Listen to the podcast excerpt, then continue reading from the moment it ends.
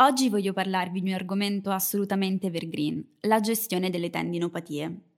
Sono Marisa Furci e questo è il canale podcast di Streamed. La tendinopatia rappresenta un notevole onero socio-economico a livello globale, comprendendo circa il 30% di tutte le visite a carattere muscoloscheletrico che vengono eseguite negli ambulatori medici o fisioterapici. Come ormai ben sappiamo, l'eziologia è multifattoriale mentre per quanto riguarda la fisiopatologia esatta che ne sta alla base, ne sappiamo ancora poco. Tuttavia sembrerebbe essere dovuta ad un'alterazione o squilibrio tra i processi di costruzione e distruzione della matrice tendinea, causato da un uso eccessivo del tendine.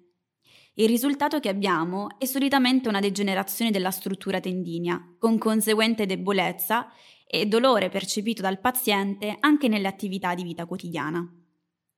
Le zone colpite da questa patologia variano molto, soprattutto in base al tipo di persone al tipo di attività che viene svolta.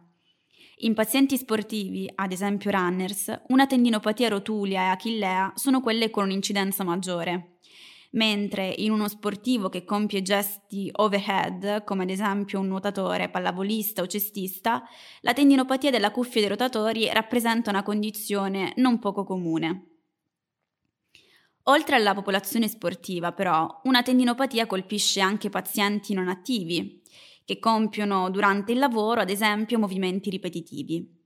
Mi viene da pensare il classico elettricista o idraulico, che fanno continuamente movimenti di pronosupinazione del braccio e che vanno spesso incontro a tendinopatia mediale o laterale di gomito.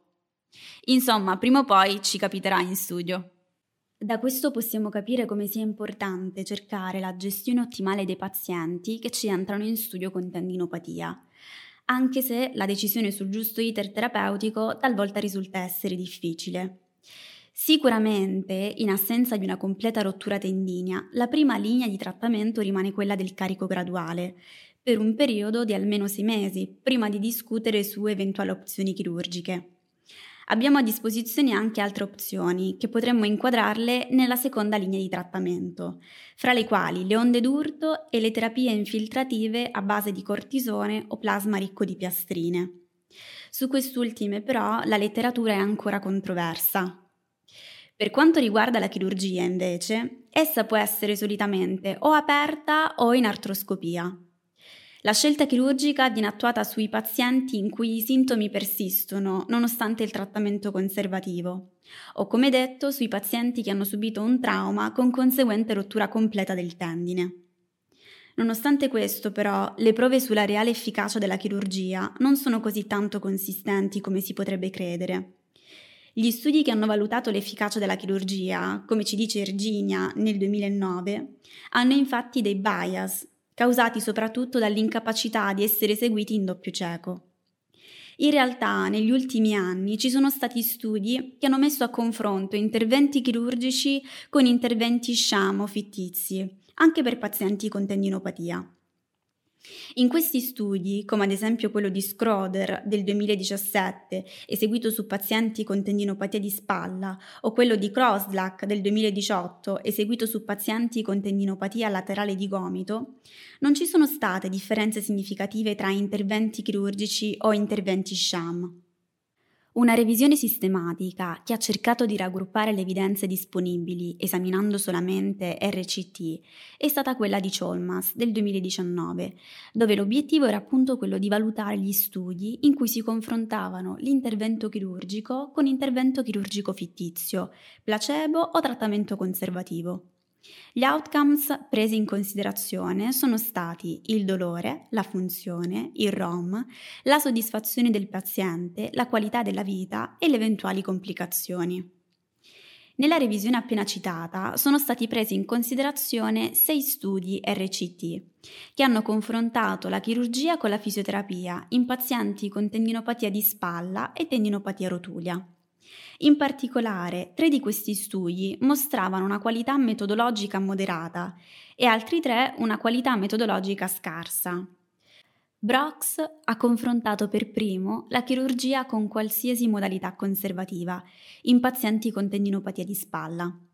Tra chirurgia artroscopica e fisioterapia c'era una piccola differenza, ma non statisticamente significativa per quanto riguarda la riduzione del dolore a favore del gruppo chirurgico. Va sottolineato che comunque il risultato era significativo nel momento in cui i confronti venivano aggiustati per sesso, dove l'approccio chirurgico era migliore. Tuttavia, al follow-up di due anni e mezzo, le percentuali di successi erano simili tra coloro che avevano ricevuto un programma di esercizio e coloro che si erano sottoposti all'intervento. Un altro studio simile, condotto su pazienti con tendinopatia di spalla, è stato quello di AR. Anche qui, come sopra, ad un anno di follow-up non sono state riportate differenze significative tra il gruppo conservativo e quello invasivo in termini di dolore, funzione, ROM e forza. Un altro studio che ho il piacere di citarvi è quello di Chetola, sempre condotto su pazienti con tendinopatia di spalla.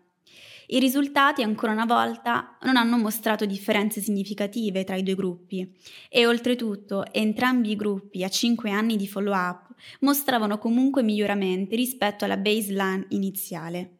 Continuando con gli studi citati nella meta-analisi, vi parlo dello studio con un modo di condurre diverso dai precedenti, quello di Farfaras.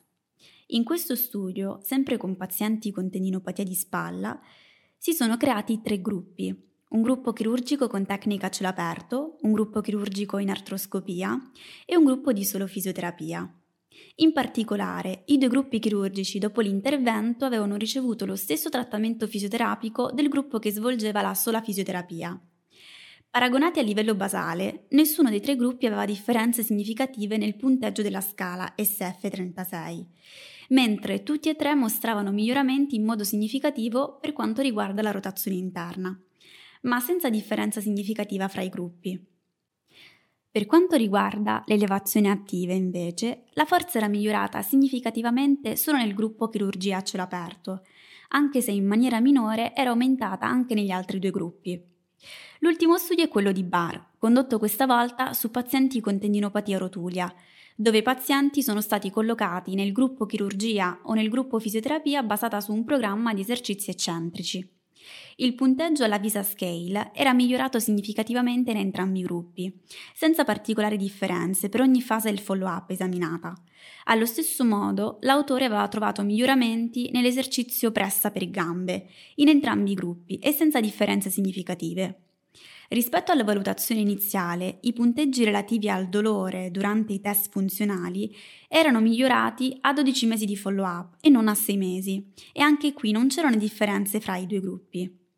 Un'altra clamorosa scoperta, effettuata sempre dal gruppo di Cholmas, è stata quella di dimostrare come il trattamento chirurgico per una tendinopatia è sì più efficace rispetto al placebo o a nessun trattamento, ma non risulta essere superiore rispetto ad un intervento chirurgico fittizio. C'è uno studio di buona qualità che ha confrontato la chirurgia vera con un processo chirurgico fittizio, ovvero lo studio dei due autori Kroslak e Marel. Nello studio non è stata rilevata nessuna differenza statisticamente significativa tra i due gruppi in termini di dolore percepito, funzionalità o recupero globale a 6 mesi a 12 mesi di follow-up. Entrambi i gruppi avevano mostrato dei miglioramenti significativi nella frequenza e nella gravità del dolore rispetto alla situazione preoperatoria. Cosa vogliamo dire con questo? Beh, vogliamo dire che probabilmente gli effetti benefici che il paziente ha dopo il trattamento chirurgico non sono correlati al gesto specifico o alla modifica della struttura coinvolta, quanto piuttosto da una serie di fattori contestuali che sono in grado di modificare la percezione del dolore.